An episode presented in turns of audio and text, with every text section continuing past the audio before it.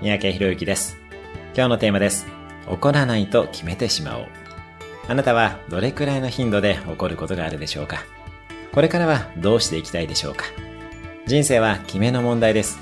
怒らないと決める。落ち込まないと決める。決めてしまえば意外となんとかなるものです。